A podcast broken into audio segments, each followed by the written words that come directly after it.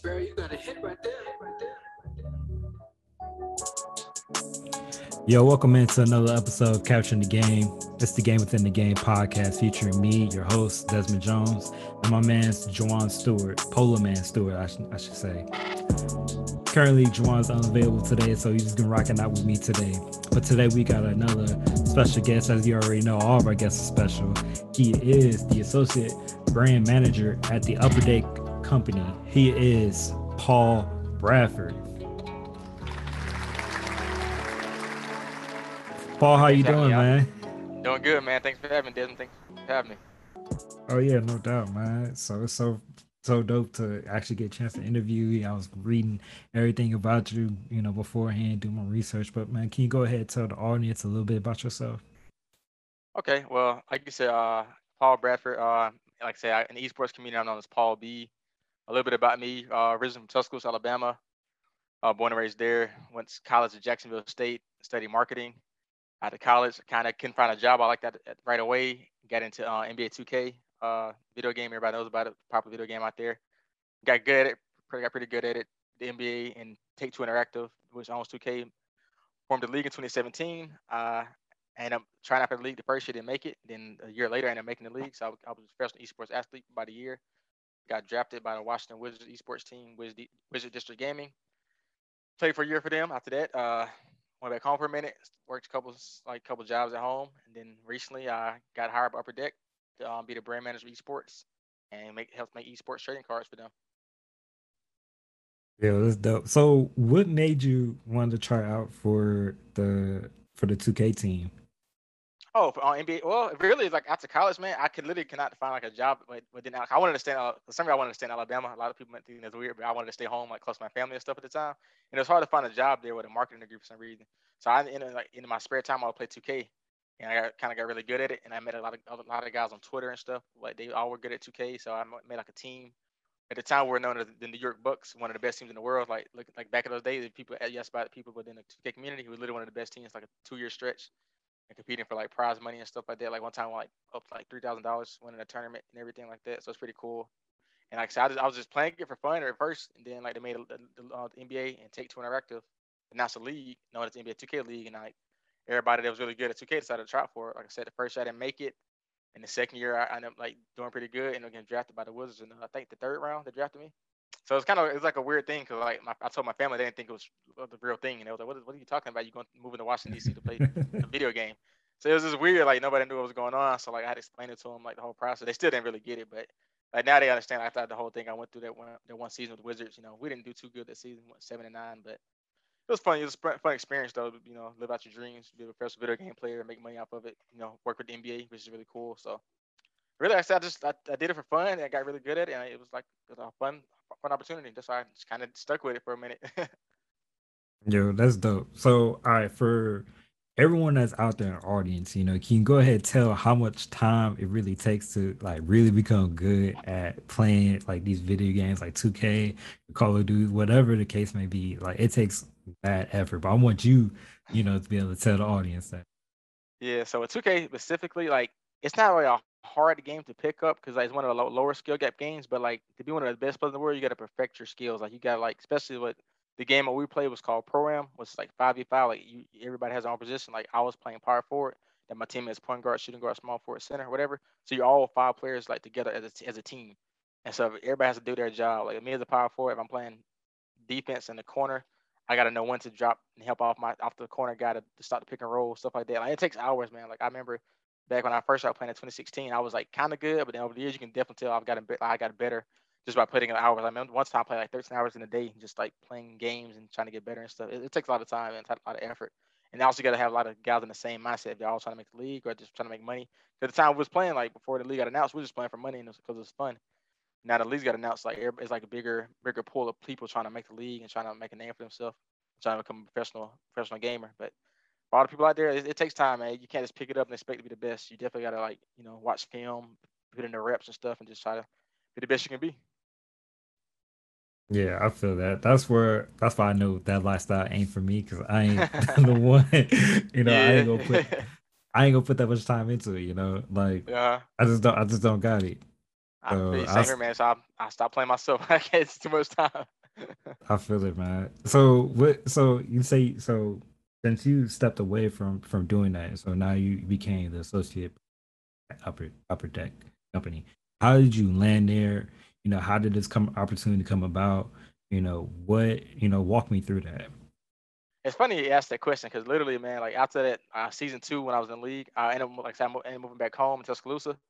Ended up getting a job at the local newspaper at the Tuscaloosa News at the time because uh, one of my friends, uh, needed a job at the league. You know, the league is on a six month contract, but at six months up, I was like, I might as well try to find a job. Cause I was at that time I was still trying to make the league again.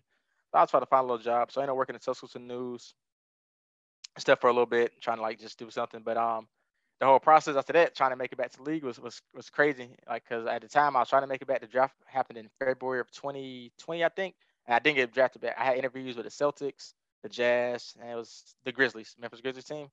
Uh, none of them picked me up. So at that point, I didn't know what I was gonna do in my life. Like, I, well, I didn't get drafted this year. I don't feel like trying to put in the time again for next year to try out. So I started looking at jobs on LinkedIn. I started looking at a lot of jobs, but I know I wanted to work within the esports field still. So I, I put on the, the search bar esports and just, just applying for any esports job I can find. And like ran across Upper Deck, saw they uh, had a uh, job opening for a brand manager uh, with e- experience in esports. So I ended up getting, a, you know, and I'm gonna call back from the um, the manager there, talk to him a little bit, tell him my background and everything. So that's you know pretty cool. That whole process. It was actually a long process. It's like a six month process. That was in like I said, like March. So I first reached out to him. I had an interview. My first interview was like around like June or July. I didn't start working that till November. So it was like a long process that till I ended up getting the job. But like this is it's a grind in itself. Trying to like you know I just kept applying for different jobs and they were the only one that really called me back with you know with the esports role, which is really cool because actually I, I like working within this field. You know, working with esports companies is, is really cool. What's some of the things that you learned like working within the esports um, realm? Oh, it, it- it's, it's pretty cool. Like you see, like um, because we deal with Upper Deck, know, make trading cards, consumer products, you work with different licensors, like you know, like big companies. Like we we work um at Upper Deck, we have Overwatch League trading cards, so we work with licensors, like you know, making different stuff. Like we have one program called the Game Day Moment program, which like we capture like during Overwatch season, we'll capture like a a cool moment from that from that week, make a trading card for, for fans to have. So you just see like the cool like how the fans love like esports like a lot, and I see how like why it's such a big a big thing now. Like it's, it's growing bigger and bigger because like the fan engagement is really is really large. Like stuff like Call of Duty is really big. Yeah, you got so many different titles out there. It's, like I I play NBA 2K, that's one of the smaller scale esports, but like Call of Duty, Valorant, uh, Overwatch, all those games like that are just huge. So I was learning like you know like the fan engagement is really real. You just you see like kind of ins and outs of like how companies market their products to different fans. Besides, because like but the big thing with esports is like you know getting like you know jerseys and stuff to fans, stuff like stuff like that. Like kind of like regular sports, you know, fans want jerseys of top players. You can see like the background that goes into all that stuff, like how the hard work behind the scenes is pretty cool. I know one thing that you mentioned uh, was when you was trying out for you know these teams that you're trying out for. Can you tell us like, what that tryout process was like? Oh yeah, that tryout process, boy. When I first, it's easier now per se because I was trying out, um, we had this stuff like the, uh, it's called the NBA 2K League 2K League Combine to try to mirror like the real NBA Combine. But the only thing was like when I this was back like 2019, it was it's like almost an open combine, almost anybody in the world. So like all you had to do was complete like 40 games in a rec center, and if people who play 2K know the rec center, it's like just you go in there and just play just against different guys, stuff like that. It's just kind of like a real life version. You go to the gym, but the video game version, like you just go in there with your boys, yourself, and just hoop with just random random people. So like that. You had to make you had to do 40 of those with like an 80 percent, one percent or something like that. And if you did that, you would qualify for the combine. And the combine was like if you ask any player like my age, like the other younger guys who played in it, it's not a fun experience at all. Because you would have some guys in there that was really good at 2K, and you had some guys in there that was terrible, or just came in there literally just to just like to like joke off and like not really take this thing serious. So it was like if they're in your team, you really can do anything. You just stuck with those guys in your team. So if you got guys that are joking off in your team, going against five guys that are serious, the score can get really bad.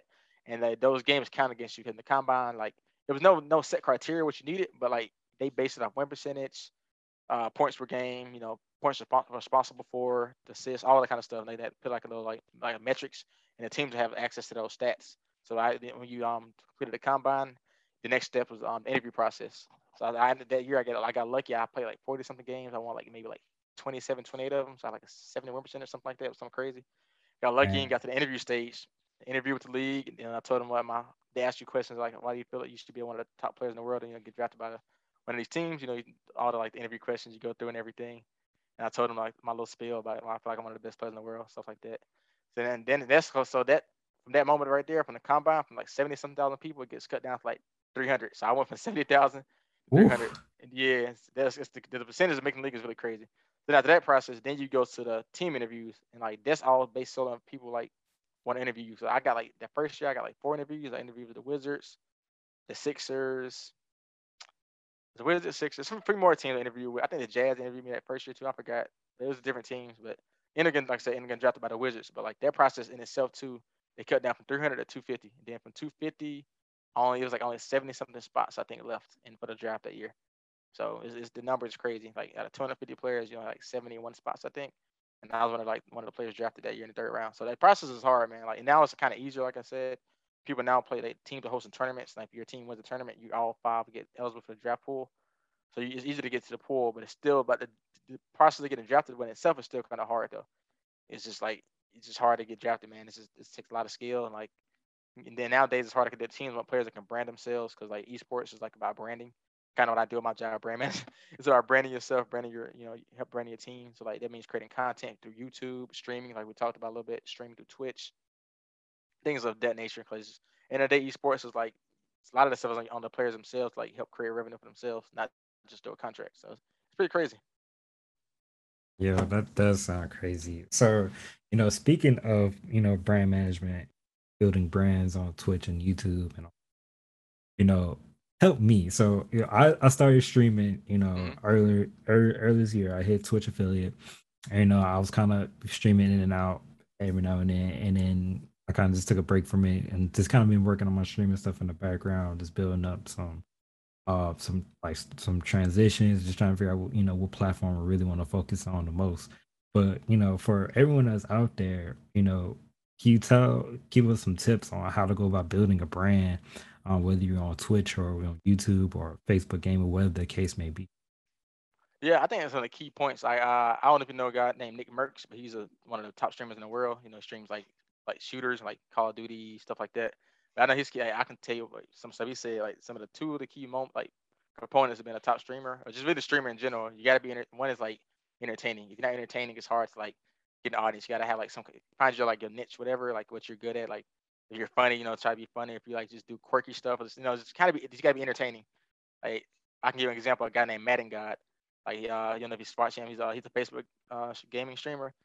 He's hilarious, man. He has like all this kind of special effects he does, like during the game. Like he'll literally take all 30 seconds to run a play, just do like his little theatrics in the background. It's really funny. Like he has like stuff like that. You gotta be on like just some sort of entertainment.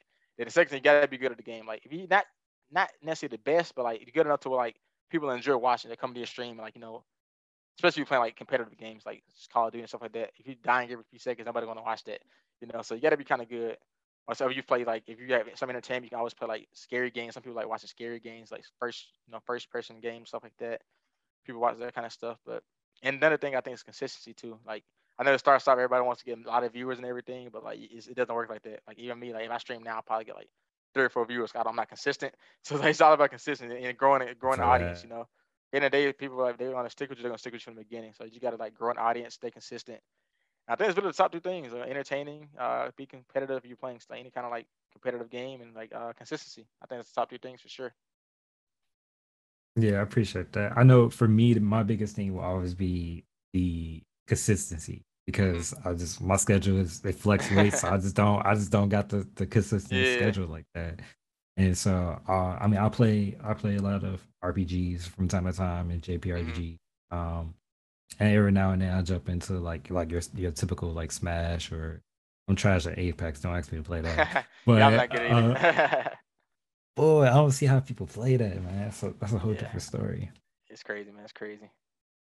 Yo, uh, so my co-host, so he's not able to make it today, but he did. I, I told him like, yo, bro, we got this person you know, I was reading off your resume and stuff. He's like, dang, I wish, really, really wish I could be there. So he wanted to make sure, I'm gonna make sure I ask these questions for him. But one of the things he wanted to know was, you know, what do you think about the state of 2K?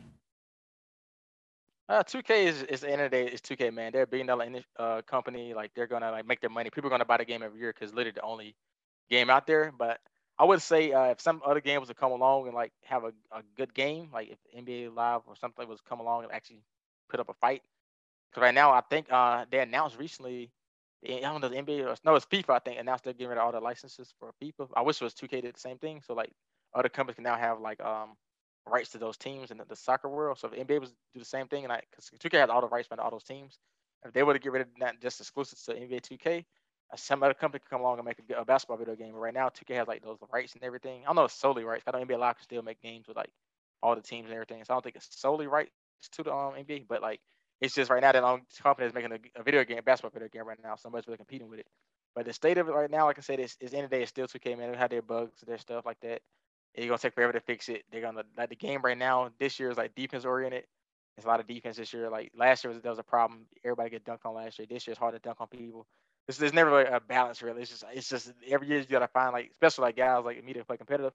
We just find like the cheesiest stuff that works. Like anything you like you can do to exploit the game and just do it over and over again to win. Like this year, the, you can go in the paint and just like back somebody down and just do a layup and just goes in nine times out of ten. So it's hard to stop layups this year in the paint. If you're a big man, so this is always every year is like I always find like the niche of the game, like what you can do to get your ears of the opponent. And that's uh, how 2K goes, man. It's just every year is like find a little cheese that works and stick with that. Facts. That's probably the reason why I probably don't play 2K competitively like that. Yeah. I just like, yeah, I'm just, I'm just in it to, you know, just have some fun, just play some ball real quick, you know, work on my little my player. He may yeah, not get no ball. yeah, he may not get no more than an 80 just because of my time. But yep. you know, at least I at least I put in some effort. but, matters, man. for real though. But so one thing that uh also want to want to ask is um you know speaking of we kind of talked about like the streamers and such, but you know other people like especially like in the YouTube community, like do you think that like the YouTube uh, community is a hindrance to 2K because of the people that's constantly complaining or just talking about the game and whatnot? I it's weird. The YouTube community, a lot of guys like I don't know if you know a guy named um, Agent Zero. He's always big on basketball games. He's I actually like when I was first starting in the community, I loved watching his videos. He always like good breakdown of 2K and stuff like that. But he's transitioned. I know a lot of guys like big guys like uh the guy named Sluminati. He was big on 2K back in the day. A lot of guys after they make it big in YouTube, they kind of like go away from 2K, which is smart because like 2K just solely 2K content and YouTube is not going to get you a lot of views and stuff. A lot of guys that blow to a certain extent, they start doing more like RL videos, different kind of content. But later, I, I really can't blame them like if they like say something negative about it because at the the day they they just frustrated. They just give showing their frustration about the game. Like like I said, like every year is always something going on with the game, and like it's just never really balanced. So like, all I say they're really like hindering 2K is just they just, showing their frustration for it, which you can't blame them. 2K got to like try to make a fun game for everybody, which is hard to do because I was gonna be something. You know, somebody's gonna find somebody that's gonna find something wrong with the game no matter what. So it's just you gotta they just gotta 2K at this point. They gotta stick with their guns, put out the hopefully the best product they can figure out and just go with it. Like just figure out something going with the game. Like Mike Wang is one of the um, video game um, coordinators at 2K. He's on Twitter all the time, like asking for feedback about what we should do this year, what should do that year. And like people always like respond to his tweets and kind of like listen to him. He'll try to fix something like every year different for the game. And it's like just hopefully I can just you know just try to um, get better every year. Cause I know last year people was complaining about like how the game really didn't really transition well from 20 to 21. It was like the same game per se. But I say for 22 is definitely a different game. It's just like I won't say it's the best game, but it's just it's different though. I guess if people wanted something different in the last two years. So I don't know. It's just, it's the end of the day, I just call it 2K, man. I, just I just play. I buy it every year. So you know, I really got no complaints. right, right, right. Um, so so switching gears a little bit. So going going back to your to the to Upper Deck company, can you like tell the audience a little bit about your day to day activities with this company right now? Okay, so yeah, so uh, yeah, Upper Deck uh, hired me, like I said, as the esports brand manager. So day-to-day activities, I you know I work close with licensors from different like esports uh, companies, like but that, but that's necessarily esports, but gaming in general, like trying to help make consumer products, uh, get into the marketing stuff. Like I said, right now we have Overwatch that's on the market. People are familiar with Overwatch video game. It's like a PC game. I think it's on console as well, but most people play on PC. And they have a, a league. I know Overwatch league. It's been like three seasons now, I think and the recent champion has been the How Dragons just recently won. But we make products like that, and um, yeah, we just day-to-day activities work with licensors, work with my project managers, my marketing managers, help like get these products out to market. Like even we have a Twitter page. Uh, um, I think it's uh, Upper Deck with esports on Twitter, and we have we constantly posting about Overwatch products and stuff like that. We recently released a Overwatch League Series Two product uh, to market on, on we have our own um, we have a virtual uh, trading card um, website known as ePack where you can like literally like download. You can literally like instead of having physical cards, you can have like cards like on our on our website, and open packs like that. Because some people like, you know, if I don't know if you notice these days, but trading cards is like hard to find. Because then during COVID, the market went crazy. Like people would start buying trading cards, like it was crazy. So like we're one of the companies that like kind of got blessed by that because we we make trading cards and everything. So all our stuff that's on shelves and stores like gone. So we're constantly trying to keep up with the market. You know, markets want more cards right now. We're trying to keep up with um the, the markets. You know, advertise for like for trading cards. So right now, so we have stuff on the um I can't speak of because you know license agreement stuff like that. But we got stuff coming out soon. That everybody's gonna like gonna be liking everything. It's gonna be really cool for the esports community and like gaming in general. So I'm looking forward to that. Like so everyday activities though, I just work with licensors, work with my project manager, market managers. I keep you know Twitter post updates. We do we even do we actually stream on Twitch too. We have our upper deck uh Twitch stream. We talk about we play Overwatch on stream and everything. Give, do giveaways and stuff like that. So we, we're trying to like you know expand our, our esports realm and um that's how they kind of brought me there to help expand that, you know, getting more touch with the gaming community and while, you know, talking about trading cards and stuff like that, keep, you know, because our core value is trading cards, but we also trying to get into the video game area, like arena too, esports fans and video game fans alike. Yeah, that's super dope. So, so okay, so one of the things that I wanted to talk about too was the trading cards because I know like they go they go up and down like a stock market. You know, so yeah, some sometimes they they're like they are hottest thing on the market, and some things like can you can't get nobody to buy them. You know what? Mm-hmm. You know what what causes that? I it's just like anything, man. It's just, just what if somebody willing to pay for something? Like I know, like I've seen recently. I know Luka Doncic's card sold for like 4.5 million. A Michael Jordan card recently sold maybe I think it was higher than that actually. The LeBron James card, rookie card that sold for 1.8 million. And the LeBron James card actually upper deck card. We used to make we used to have a license for NBA before Panini took it and everything. Right now we solely have an NHL like entertainment licenses and stuff like that. But right then like upper deck was like big in basketball. So like a lot of those cards got sold. Like upper deck cards really is really cool. But like I say, it's just like just the market value, whoever what somebody willing to pay for. Like I have a, a signed, you know, Jalen Green with the Houston Rockets. I have a signed Jalen Green card. Mm-hmm. But we got uh, as an employee exclusive, all the employees got it. So that card I went after that car for a while. Hopefully, like yeah, that value goes up. right now, I got it on sale for like 3K. I'm, I might sell it for more. If he goes like he wins Rookie of the Year or something like that, I mean, that car, that price is going up on that car. So stuff like that, like just like it's really like the rate of the car too. Like you only get it like like a one of one or one of 25. That's like that market value goes up too. Something like more basic, like just a regular car anybody can get, not gonna have as high as value, but like I said, it's something that's really rare. You know, like really shiny. You know how to holographic stuff and stuff like that as well a lot of cars like well, we make what patch cars like the LeBron James rookie card that's sold with like a rookie patch. So within the card have a piece of his jersey inside that card, which makes it really really cool too. I actually got some cards back. I can really oh we don't like this is I can show you on camera I have one of my cards I got. So give me one second. I'll show you it's a, it's a cool All card right. I got. So give me one second. Yep, yep.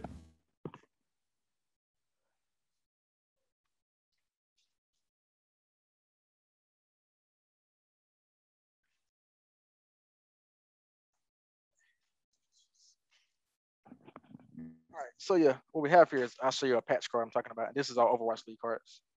So I'll show you what I mean with the patch card. Literally, we put a piece of jersey inside the card. It's really cool. So I'll see if everybody can see it on camera or not.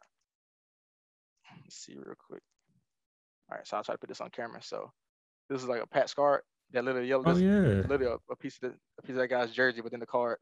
And like this, this stuff is like it's, it's thicker too, like a thick card, because you got to hold the jersey. So this right. stuff costs a lot of money to make because you gotta literally get the jersey, cut it up, put it in the card, and like this stuff goes like a lot of money. So this is like overall. It's like this like a LeBron James jersey with a piece of like an NBA jersey in the card. You know that's going for some bread. So yeah, and I guess I'll show you one more example of. We have a stuff called a die cut card where we make. We actually cut the card up to a certain shape, and like we just choose the shape depends on what like how what we're going for. So this is a die cut card. This is another different technology too. So this card is not a complete square. You cut it to a certain like shape. Yeah. So stuff like that. Then I guess uh, one more example is an autograph card. You know, autograph cards are pretty much, uh, but they're self-explanatory. They have autographs on them from, from the players. So you're one of those. But yeah, like yeah, this that's what I that's what I help make, man. Like these cards. So I can find your autograph one real quick. And also we have a um, Marvel uh, at Upper Deck. We have the Marvel license too, so we make a lot of Marvel trading cards as well. So you can expect some cool Marvel stuff to come out from us as well too. Time about your autograph card. I had like one autograph. Autograph cards are actually harder to get to because like they're more rare. Just like anything, like a rare, you know, rare cards are harder to get. This is an autograph card.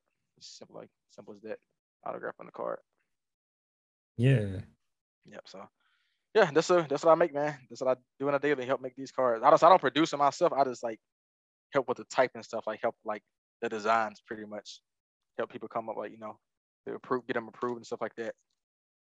So yeah, that's Yeah, pretty much I that's, that's that's hella fire. Just because them them cards like like I obviously I know you're gonna take care of your cards because they ain't a Oh binder. yeah, got them in, probably got 'em in plastic. the binder. Yeah, Yeah, I already know, but they look really actually crisp and clean.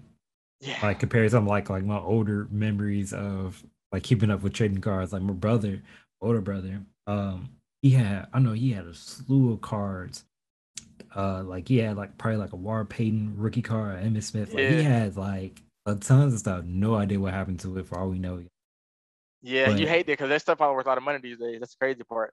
I know exactly. I I, have some Yu-Gi-Oh cards I can't find. Them things worth like 20k now. Some old old school Yu-Gi-Oh cards. So it's crazy. That's see that takes me back because I used to try to collect some some you. Look, we was broke by then. So my, mom- my parents is not trying to I know buy. how it goes. I know how it goes. Bam. Man. Same. Man, that was the hardest thing to do. I used to try to wager or try to get some cards from friends because I was like, yo, I wanna I wanna get into this, but finances ain't gonna allow me to. And by the time I'm old enough to actually buy it, you know, everyone moved on or it ain't Mhm. that it ain't the newest thing right now. Exactly. Exactly. Yeah, like I said, that's what pretty much what I do, man, on a daily. Like I said the and Green card I have. I should have showed that card. The and Green card is pretty cool. I said we got that because it was an employee exclusive. We got it as a gift from our company. So like, because Jalen Green, like uh, I don't know if it's announced yet. I think it is because it's literally signed it. He's like a athlete with us at the upper deck. Like he's he does like stuff like Mhm. that for us. So he signed a whole bunch of cards for us and everything. They're literally only employee exclusives. Only employees got them. So it may be like maybe 200 out there only. Like all employees got them. So I'm holding on to that card for a while. So see how it goes. Yeah, hold up, because I think that dude's gonna have a hell of a career. Yeah, I do for sure. Like I said, I hope he wins Rookie of the Year. That'd be pretty cool. That'd be pretty dope right there. Yeah. Um, if you want, you can go ahead and show the card because I'm curious to see what it looks like. okay, now. I got you. Yeah, I see. I got you. Yeah. One second. So I got everything like put up and everything. One second. Yep, you good.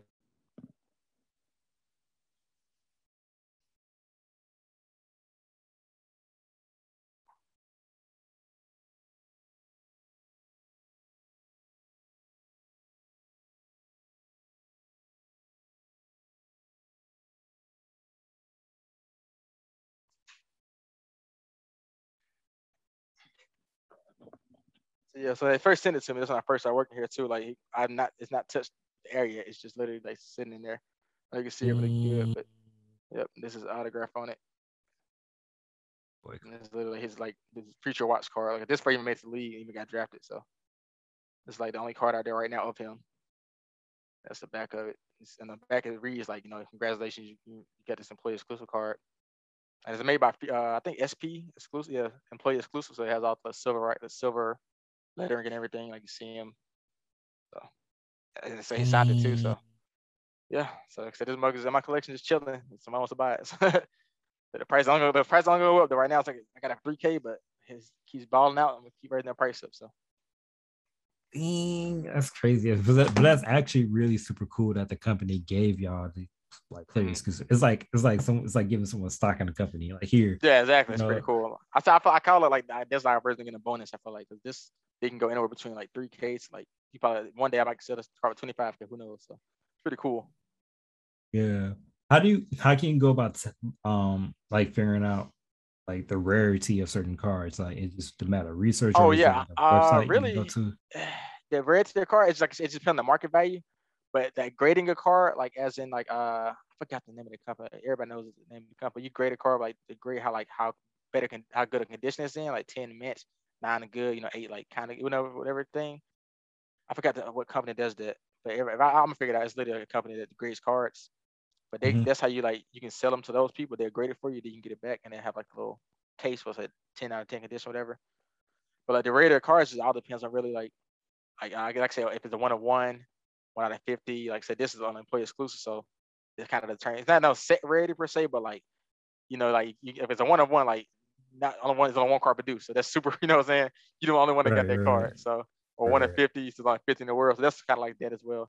You base it off that because what we do in our cards, like on our on our sets, on the on the internet, we keep a, a odds tab. So if you get a card that says this is like one of one or one out of like 124, the, the more rare that that card is per se. So that's how you determine the rarity, and then like then that it goes next step who how much the people willing to pay for it. You know, then also too like who the person is as well. That's also matters in the price and stuff too. Like you got LeBron James, like Cleveland Cavaliers card. That's gonna be more rare because you know he played them for his first few years. Then you know he went went out to the Heat and stuff like that. Same with KD, like on the Kevin Durant Super Sonics card, like you didn't play there for one year, because then he switched to Oklahoma City Thunder. So stuff like that, like all the it's all so many factors factor into how, how rare a card is. Or say a company like makes a basketball card, they they're no longer a company no more. So you can never find those cards again. So stuff like that all factors into it and the price and stuff like that too. Yeah, all that makes sense, man. When you as soon as you said like KD in a Super Supersonics uniform, that yeah, like th- th- those are one of my favorite uniforms in it. Mm-hmm. Uh, just because like the green and yellow look, uh, you know, I wish they eventually put another team back.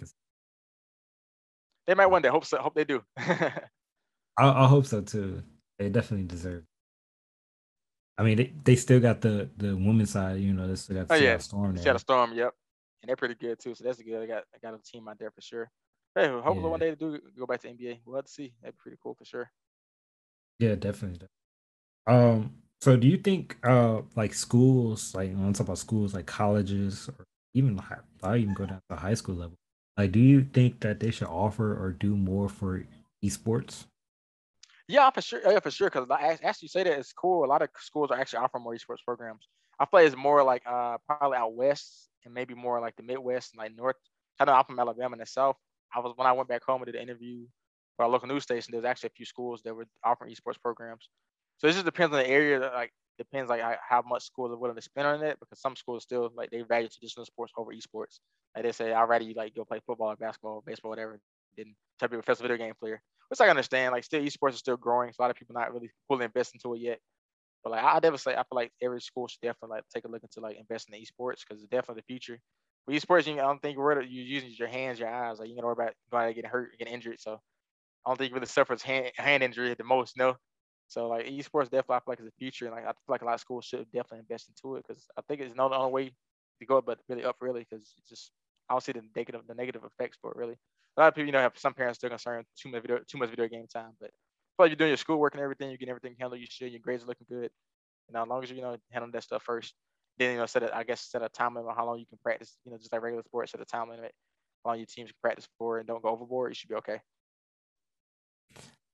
Yeah, I definitely agree with all that. I know uh, for me, the college I graduated from, Indiana Tech, they are starting to give out esports uh, scholarships for uh, like for certain games. I forget uh, some of the games that they mentioned dang, I can't think of the games. Anyways, but I thought I was like, yo, that's super cool. But how lucky kids are nowadays that they can get a scholarship for video games, like for, for esports in general.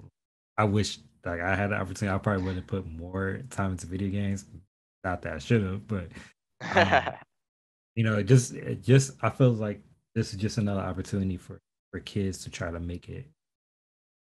The more opportunities, not everyone is athletic and gifted and can you know, go do these things. Some people are gifted as video as far as like video games. It's more than just playing video games. You know, to, to some think ahead or to participate or a lot of stuff that kind of goes in a game.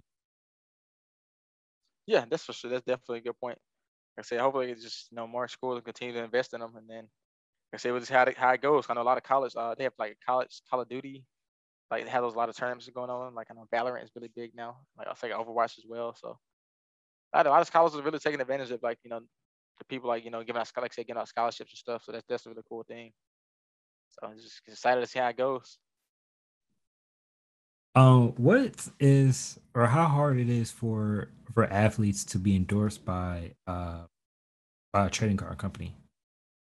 Or say for example say this athlete is like primarily overseas like do you find that like do you find as though it may be difficult for them to obtain an endorsement or, or obtain a trading card have I, it depends on um talking about like professional athletes or more esports athletes. Uh professional athletes. I, it depends because if they're big enough you can definitely like and it depends on the company too. It's like say you know we like it's all about like rights and stuff like right now we have exclusive rights to nhl like a lot of entertainment, like that Marvel, like when I do esports or Overwatch. Then I know like we even you got a deal with AEW wrestling, so we have like wrestling. We make wrestling cards now. So it depends if the person is big enough to have their own individual, you know, deal or they like within the company, like you know, like I AEW wrestling, NHL. So you know, people like Jalen Green, like we signed them like exclusive. I think Miles Bridges is with us too. We made a couple cards for him as well. So if you're a big enough like athlete, like overseas, you're looking at you, definitely probably get you a deal. I know Tiger Woods and Michael Jordan, LeBron James are some of my bigger like even Ben Simmons. They're some of our bigger like athletes that, that are known like exclusive deals with us. Like LeBron James has been an athlete with us since like I think his rookie year. I think. And I know Jordan's been in for a while too. So like we have like on our website we have a pair of like Bred 11s signed by Michael Jordan going for like I think I know it's above 500k. I think it's, it's pretty yeah. So we get like exclusive stuff like that from him. Like we get signed jerseys from him, everything. If you go on our website, you'll see like all kinds of cool stuff like signed AD poster. I have a signed AD poster. I forgot to tell you that. I got a signed AD poster. Pretty cool. So yeah, it's cool stuff like that. You get like also get from the company. So this is cool stuff. Like just if you're big enough, an overseas athlete, would definitely. Like, I'm pretty sure they can get signed by uh, esports uh, trading card company. Like I don't know what other companies do, such as Panini and Topps. I know Topps has baseball, but they lost, recently lost that to Fanatics. So I'm not sure like whatever like athletes or with different companies. Like Panini has NBA, but they lose that to Topps as well. So not Topps, but uh, Fanatics as well. So yeah, the whole the whole critical company industry is like crazy right now. So like, we don't know that like company was we're standing like I guess to sign individual athletes. I'm not sure on that, but I think we're the only ones that really do that for real. Wow. Yeah, Fanatics is really to like from my perspective, I don't really look at things like that and look into it like Fanatics is starting to become really into the gear stuff. And I was really heavily involved in the WNBA side of things. So like, I know their stuff trying to take off.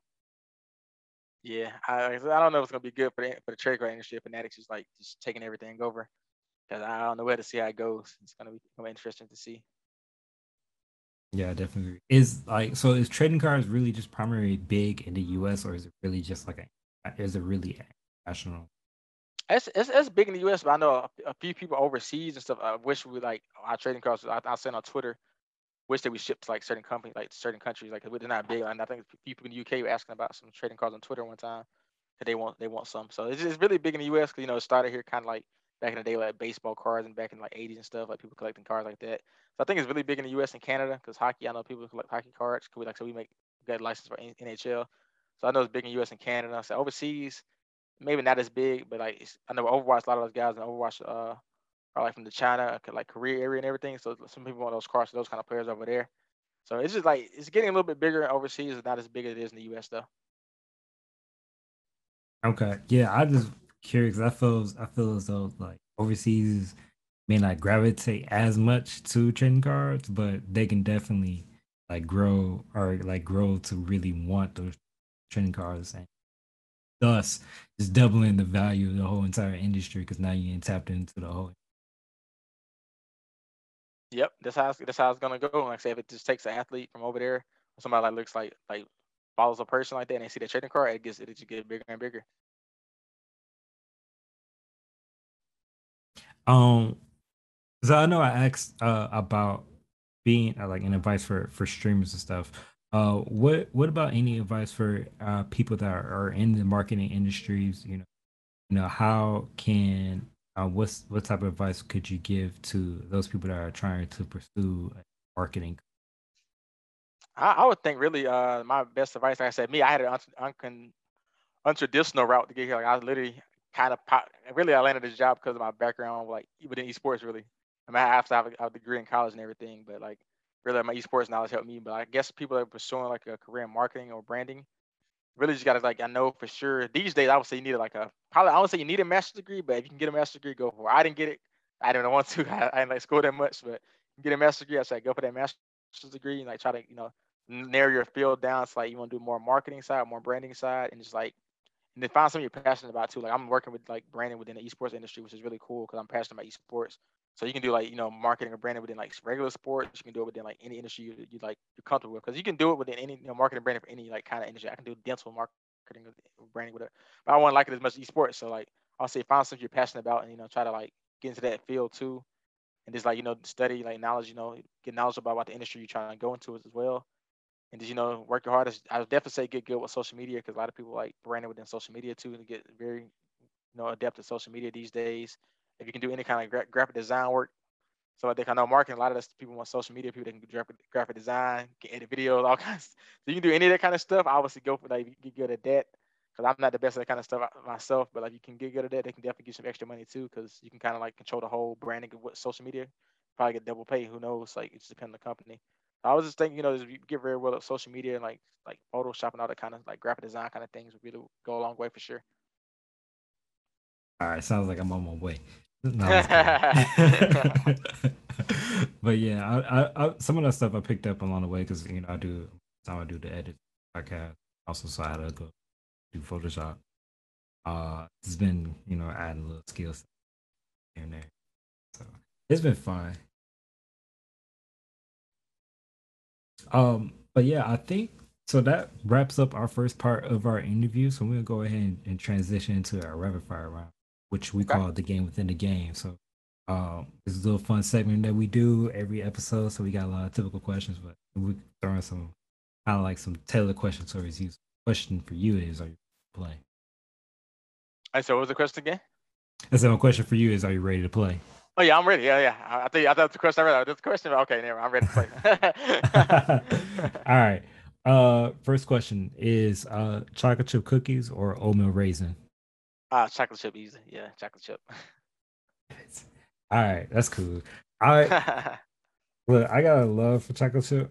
I prefer oatmeal, but I can't look. I'm weird, so I cheated on oatmeal cookies with chocolate chip. So I feel like I probably should just the person that love chocolate chip cookies.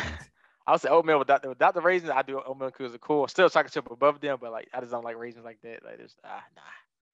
Got the chocolate chip. But, yeah, because aren't you a vegan? I was at one point. I was definitely vegan. I did it for like three months, but now I'm like I call myself a part time vegan now. Like I do vegan meals from time to time, but like it's, it's yeah, I'm like a part time vegan now. I like I still like vegan food, but like I still like eat meat from time to time too. So it's kind of weird. what what made you want to um like become or like become a part-time vegan or you know wanted to be interested and become a I, vegan? I just wanted to try like i was trying to like i was interested in that lifestyle. Like it, was cool. Like only thing about being a vegan like i'm the thing i'm not a fan of is like imitating meat like the like the fake chicken the fake like hamburger meat and stuff. I was not a fan of that. I'd rather eat vegetables and like you know no non-dairy products all day. Like i'm a fan of, like rice and beans like stuff like that. Like i'd rather eat that instead of trying to eat like fake chicken or fake beef so it was cool for a while, but then you get tired of it, like, eh, I'll just go back to like being regular. But I will say it has helped me. Like I don't eat as much meat as I used to. Like certain stuff, like I don't like like I don't like pork like as much as I used to. Eat steak from time to time, a little bit chicken, but like I don't say eat too much beef either right now. So it's helped me a lot. I try, like I said, that's why I was part time because Sometimes I eat, I eat a vegan meal without any meat and don't even feel like I needed, you know, like a protein like that. So it's, it's kind of weird. Yeah, nope. More power to you because the more vegetables you can eat, especially for us you know, yeah. better off you are, you know.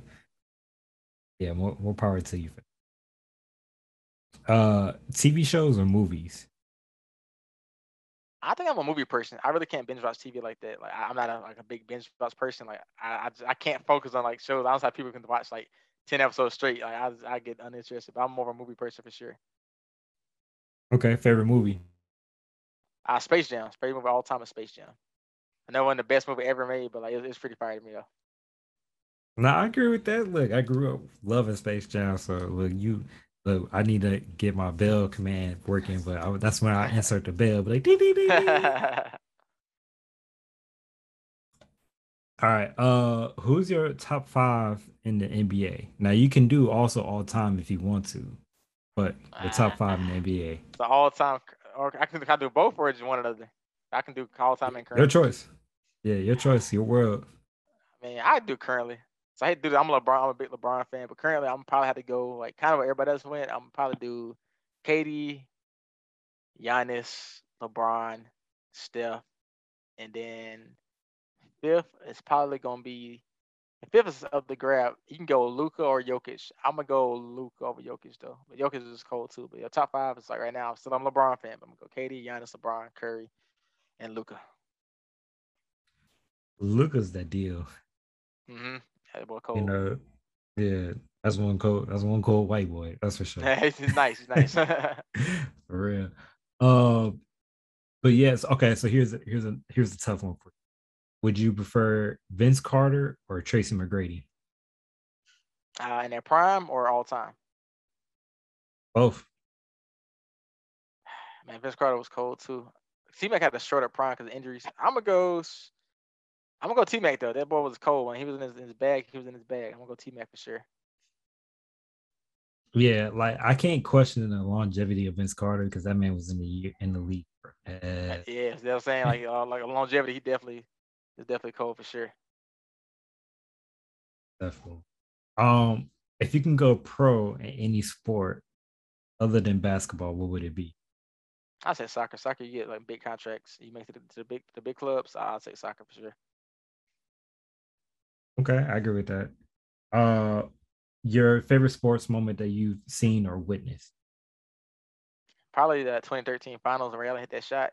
That, that was crazy. I mean, I watched that live. I was I was scared they were gonna lose that series. I was like, whoop, LeBron lost again, man. You know, so I'm a LeBron fan, and I, I hate when the haters hate on. They always looking for some reason to hate on. They used to hate on even the Allen made that shot. They said the Allen saved him. Like, come on, bro, Like, It's basketball. People gonna hit shots no matter what. So I That's don't, one of my favorite. know. I don't know why people hate on LeBron so much. Like, you know, Jordan too much, man. You know, or the media probably. I don't know. It's weird how that whole thing is. I don't know. So I'm a LeBron fan. I'm not a diehard LeBron fan, but like I respect this game. Like to me, it's one of the best ever. I still put him on with Jordan, but like, you know, I ain't gonna lie, Jordan's still one of the best too. They're like one A, one B to me. Jordan's one B, obviously, but you know, one A. but yeah, I respect that. I respect that. Uh, your favorite pair of shoes? ah. I'm a sneaker. I was, I'm quote unquote a sneakerhead, so I have like a few pair. But I guess my favorite all time is probably the Raptor Sevens, like the Jordan Raptor Sevens. But back then they weren't technically the Raptors; they're more the charcoals. I heard heard they were called, but that's probably my favorite pair of shoes right there, the Jordan Raptor Sevens. Okay. I'm a semi shoe head, so again, I, I you know I got a budget. I got Yeah, same. I don't buy I don't buy a pair like I, I used to like, all throughout college and stuff. I was buying a lot of pair, but I slowed down the past few years. So yeah, but I think it's my favorite pair though. Then the second favorite pair is probably the Jordan One Royal Royal Blues. Probably my second second favorite pair. All right. Um, if you could be a hype man for any artist, who would it be? Hype man for any artist? Ah, that's a good question. Uh I'd probably say probably Lil Baby or Twenty One Savage. I feel like I probably Lil Baby though. I feel like Baby get he, he gets hype. Probably Lil Baby be a, a big hype man for him. Hey, his beats be nice though. beats alone would get me. hmm Okay, okay. Uh, since I know since you guys have Marvel, um, who's your your top five Marvel characters? Hey, top five Marvel characters. I would have to go. Probably number one. I probably say Iron Man number one. Iron Man, he's, he's the goat. Iron Man number one. Probably number two, Captain America. Number three, Black Panther. Number four, Spider Man. Spider Man, I could put top three. I probably put him top. So Spider Man, I just put him number four. Then I think Wolverine number five. When I was growing up, Wolverine's my, one of my favorite characters, but like he's number five. 'Cause That, that's Iron Man's Ca- Captain America uh, and Black Panther like they're top three for me, but they Spider Man and Wolverine round out the top five. Solid top five. No complaints to hear. Yeah. No complaints here. So, um, you know, one of my personal favorite Gambit. Gambit was cool. Gambit was cool, boy. He was cool too. I had an over there game. I was go to the arcades, Capcom versus Marvel, whatever it was called. Gambit was a cool character. He was cool. Character, the cards and stuff. Yep, yep. Um, okay, so what would be your top five spirit uh favorite uh video game? Hmm. Uh, let's see. Top five favorite video games. Are we doing years or just like just a series, like just a company, like the series, like 2K? Uh you could you could do or- you, you you could do years if you want to specifically call out that particular one. Okay, because I know like back in the day, like I was, cause it's funny, I know I came fresh in 2K. I was literally uh, my first love was Madden. I grew up playing Madden a lot, so I think like probably number one Madden 04 with Vick on the cover. 05 was still cold too with Ray Lewis and my team Dolphins were good that year too. We had Ricky Williams and that nice defense. But I was I think Madden 04 would be number one, and number two behind that would probably be I probably put GTA San Andreas up there too. San Andreas was a cool game. And growing up, I couldn't get the game at first when I was a kid because it's too much violence. My mom said so I couldn't get. I had to wait till I got older. Finally get it. But yeah, so yeah, I said Madden 04, GTA San Andreas, uh, Metal Gear Solid 2. People don't really know about Metal Gear Solid like that, but back on PS2, that game was really cool. Metal Gear Solid was a cool game. I probably put that number three. Then 2K maybe 17 when I first started playing professionally. Not professional, I guess quote unquote professional competitively. 2K17 number four. Then number five, uh, probably Call of Duty Black Ops 2. That game, Call of Duty Black Ops 2. I remember playing that summer 2012. Me and my cousin all summer. one of the best Call of Duties ever to me. Yeah, I think that's that's solid top five. Call of Duty, Black Ops 2, Madden 04, 2K17, Metal Gear Solid, and GTA San Andreas. That's solid five. Yeah, that that is look. All right, so first I want to talk about this Metal Gear, the Metal Gear 2, because that game was Mhm. look, it's cold, but me and Metal Gear is hard for me. I don't know why. Like I need to I need to go back in because don't they have a remake for that one or no? Uh, you could probably buy the game on PS4, PS5. Like if it's in the store, you can just play it on like the newer system. Cause I know like uh Metal Gear Solid 4, Sons of Liberty was like a PS3. I never played that one. Last one I played was I think Metal Gear Solid 2 was Sons of Liberty. Metal Gear Solid 4 was something else, something about the Patriots, something like that. But the last I played two and three. Number three was Snake Eater. I remember Gear Solid 3 Snake Eater. It was really fire too, but but two was cold. So I remember just playing two and beating and playing three. I mean I beat that too, but two was one of my favorite ones. One of the best games of all time. I remember like I think you can literally Google it and it's like a nine point some rating out of ten. It was one of the best games ever.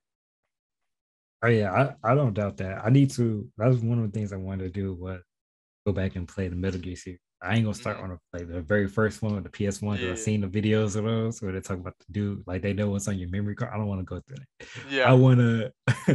I just want to pick up on two and just see if I can actually play the game all over. Yeah, definitely. I think I played on the medium skill level. I don't know. if I played on the hardest skill level because you play on the hardest skill level, with them guards they they see you and everything. It's hard, bro. So I think I play like on just name normal. I feel that. Yeah, one. Um, I'm gonna give you my quick five real quick. Uh, for me, it was uh, man, it's, it's changed. Um, Final Fantasy Nine, uh, Kingdom Hearts. Um, recently add Persona Five to the mix. Um, I'm gonna go ahead and add the Call of Duty, uh, just because of the, the the memories and stuff I had playing the, especially playing the zombies. Yeah, people love zombies. I'm not a big zombies fan personally, but a lot of people love zombies. Yeah, for sure. And then um Jak and Daxter. Okay, Uh solid, that was solid. my five. Um, all right, almost close to the last question. But if you get a chance, if you had a chance to take over uh, any organization, um, who would you choose? Uh, professional esports or just anything. Anything like you can take over Chase Bank just because he want all their money. You know, it could be uh, you know, it could be somebody's airlines, it could be a team, professional team, like you want to take over the Dallas Cowboy. Your choice, your world, you get the keys. I would say probably Amazon. That boys like Jeff Bezos making money of Amazon like it's nothing. Like the dead or dead or Microsoft. But I'll say probably go. I don't know, I like Microsoft better. I'll probably say Microsoft. I'll take over Microsoft. Tell Bill Gates. I ain't to see it no more. I think he stepped down anyway, so they just get the keys. You know, take over Microsoft. I feel that. All right, I, I I'm not mad at Microsoft pick. That's pretty good, pretty solid. Uh, ooh, I do have one more question that's off the mic. Um, favorite uh favorite video console of all time. Uh, probably. I'll say PS2. Probably PS2. That's when I get the best memories of video gaming. uh, PS2, dog. It was crazy. That that the, the. I mean, I first started playing Be Alive on PS2. I said S- Jan- San Andreas came out there and Metal Gear Solid 2. I played FIFA. Started getting into FIFA on PS2 as well. I think PS2 was like the best. And then 360 is second behind that. 360 was cold too, but I think PS2 was the best. I I'm not even. That's a good choice. So PS2 for me. Uh, N64. Hey, Um, 64 days. Yep, the N64. I'm trying to think what would I add after that. I can't put the four, the PS4 in there. Not yet. Yeah, the 4 was like, cool, but like it's a- I said, the, the PS2 around was crazy. Was wild. Yeah, so I, I'm gonna just go N64, PS2, and probably go game. That's solid. One one last question for you, um, before we before we wrap this up. Um, for how can people go about following you and keeping up with your career and everything that you're going on? You know, how can people, you know, get in touch with touch with you and just kind of keep up with everything you got going on? I said probably the main thing is probably my Twitter, because like I said, I, I still am active within the 2K community on Twitter and like anything esports. Like you see my tweets, retweets is always esports or sports related. So my Twitter is uh Paul B underscore underscore on Twitter, and I, I'm not trying to brag, but I'm verified on there, so it should pop up right away. Like it's, I was on there, so you should see Paul B. To see me on my little my little bio and stuff, talking about like two K related stuff, whatever. so yeah, that's on Twitter. Then on Instagram is uh Paul B034. I don't really post most Instagram stories about like sports and stuff like that. So said uh then LinkedIn obviously Paul Bradford and just it should pop up. I don't know how many Paul Bradfords in the world on LinkedIn, but if you type in Paul Bradford and Upper Deck, it should pop up. So but yeah, that's one of the main places. I, I'm on Facebook as well, but Facebook is like same like I'm on Instagram, I really posting there. Most of the stuff on there is really for family to keep up with me or whatever. So they probably like I said mainly my Twitter. That's why all my like esports retweets and stuff or like sports and stuff stuff like that is on there, and a lot of 2K related stuff as well. Bet y'all heard it first. Y'all heard it. Nah, I can't talk right now. Y'all heard it. You know, go ahead and follow my man's Paul on Twitter and all his social media platforms. While you're at it, go ahead and make sure that you guys are following and subscribing to us on Twitter. It's CTG underscore pod. On Instagram, is capturing underscore the underscore game underscore pod. On uh, Facebook is just capturing the game, and on YouTube is just capturing the game uh, podcast. So, you know, Paul Van's been super dope and fun. Get a chance to talk with you, kind of nerd out a little bit, but also talk about the sports and just everything that's going on in industry. Uh, actually, real quick, man, um, who do you think is going to win this uh, NBA season since we just now kicking off season? I mean, if Kyrie comes back, the Nets will probably be one of the favorites. Kind of they didn't play, they didn't play well. They got killed by Milwaukee, but then they came back and beat the Sixers. That Kyrie, but you know, they didn't have Ben Simmons, which I don't know if that would have mattered if they did have him or not. But uh, I'm gonna say the Nets. I'm a Lakers. I'm a LeBron fan. Lakers right now 0 2. Hopefully they win tonight against the Grizzlies would be nice. But if I'm just like just being smart, I'm gonna say the, the, the Nets. But who knows? Like anything happening about injuries and stuff in basketball. I said my heart wants the Lakers to win it, but my head is saying the Nets gonna probably win it all this year. All right. So when so look when this video comes out later down the road, we're gonna find out how close or how uh, accurate our predictions. Were. I know, right? I'm, I'm, scared. I hope I hope I'm right. We'll see. All right, I hope not. Right. I hope the Lakers win. So I hope I hope the Lakers really win it. But Nets, I'm saying they might win it though. right.